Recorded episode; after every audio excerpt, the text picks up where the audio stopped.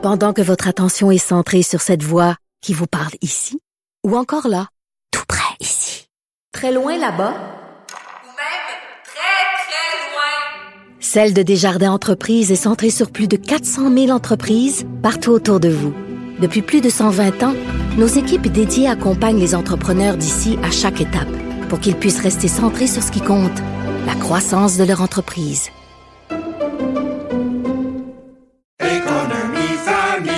Ici Ricardo. Et Émilie, marchand d'IGA. On a envie de vous inspirer à bien manger. À moins de 5 la portion. Suffit de repérer les produits valeurs sûres et de les cuisiner avec une de nos recettes. Les valeurs sûres, c'est bien pensé, hein? Bien sûr! Détails sur IGA.net.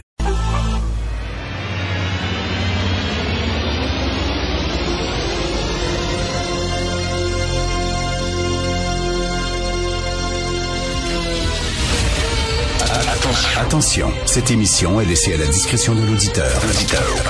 Les propos et les opinions tenues lors des deux prochaines heures peuvent choquer. Peuvent choquer. Oreilles sensibles s'abstenir. Richard Martineau. Martino.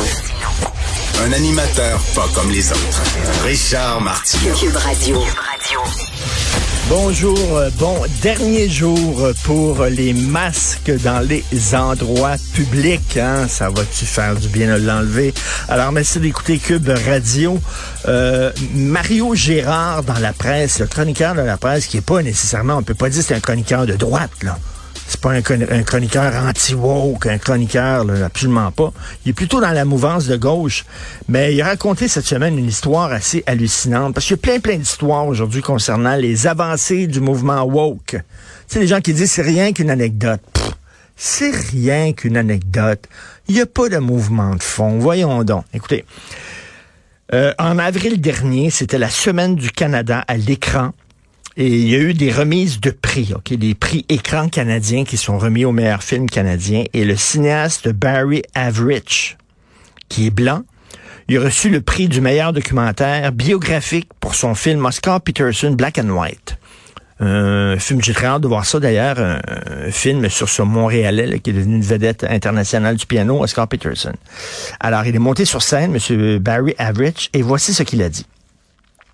Voici la preuve qu'il y a tant d'histoires de Noirs au Canada qui se doivent d'être racontées. Peu importe qui les raconte, nous devons simplement les raconter.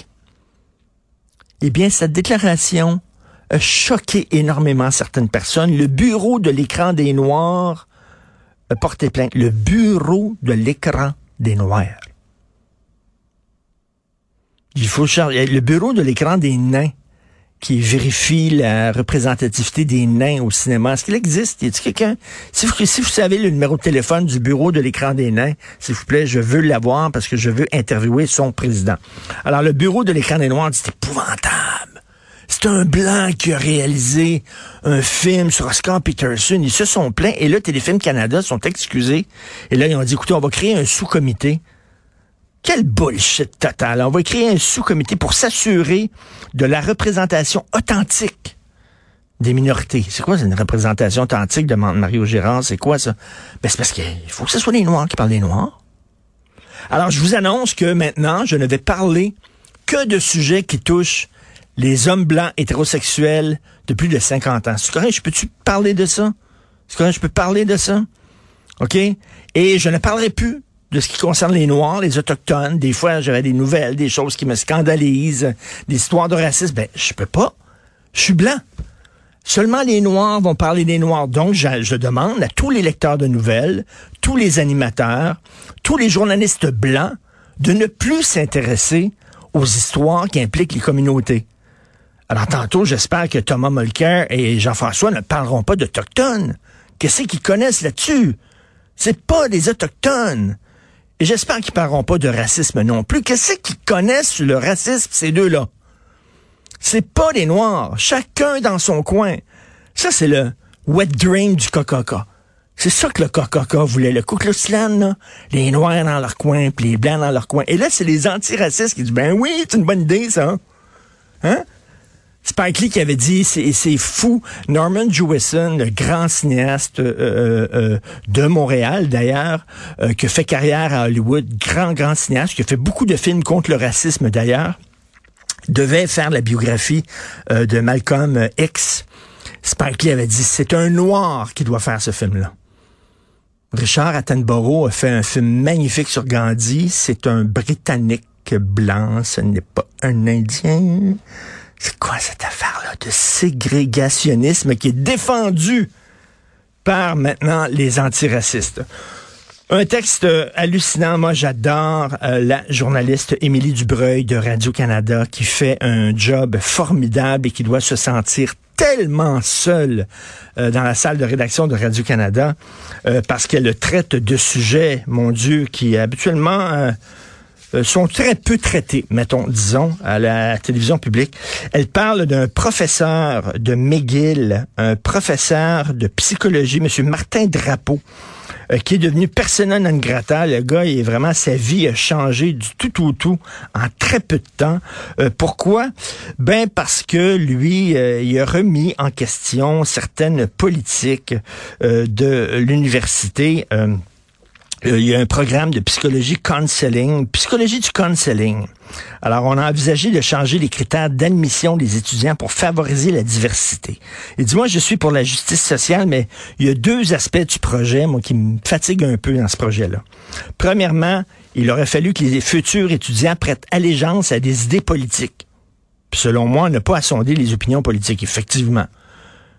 Prêter allégeance à des idées politiques, coudon, on est-il dans la Chine de Mao? Et deuxièmement, en entrevue, il était envisagé qu'on demandait aux étudiants leur orientation sexuelle. Parce que si t'es bi, si euh, tu as, déjà joué à touche pipi en dessous de la galerie avec un, petit voisin quand tu étais jeune, ah, fait que là, tu pourrais peut-être passer avant les autres, tu sais. Fait qu'on demande maintenant avec qui tu couches. Souvenez-vous, Pierre-Éliott Trudeau, l'État n'a pas d'affaires dans le chambre à coucher. Maintenant, non, les organismes veulent savoir lorsque c'est le temps d'attribuer des postes ou de donner des promotions, tout ça. Hey, euh, il couche avec qui, lui, là? Il fait-tu du brut minou? Il fait-tu le 69? Il, il, hein, il est-tu un adepte de la sodomie? Qu'est-ce qu'il fait? Il est-tu bi? Et tout ça? Et là, il pose des questions sur la vie sexuelle des gens. Et lui, comme prof de psychologie, j'ai de la misère avec ça. Et parce qu'il a dit ça, deux questions qui tombent sous le sens, il est à McGill totalement maintenant, il est tout seul. Il est tout seul. Le gars, il est comme complètement déprimé, il est en dépression. Et je suis devenu personnel non grata, un moins que rien. Prof de psychologie. Et là, maintenant, il est super stressé. Il dit, euh, il est désespéré. Il a vécu de désespoir. J'ai vu le fond du baril de près. Après de 20, après 20 ans de travail acharné, on a bousillé ma carrière sans raison. Ça a été un cauchemar et ce n'est pas terminé. J'en bave encore. Euh, il dit, j'ai déjà fait face à l'adversité dans ma vie, mais ça, c'est pernicieux, absurde, kafkaesque.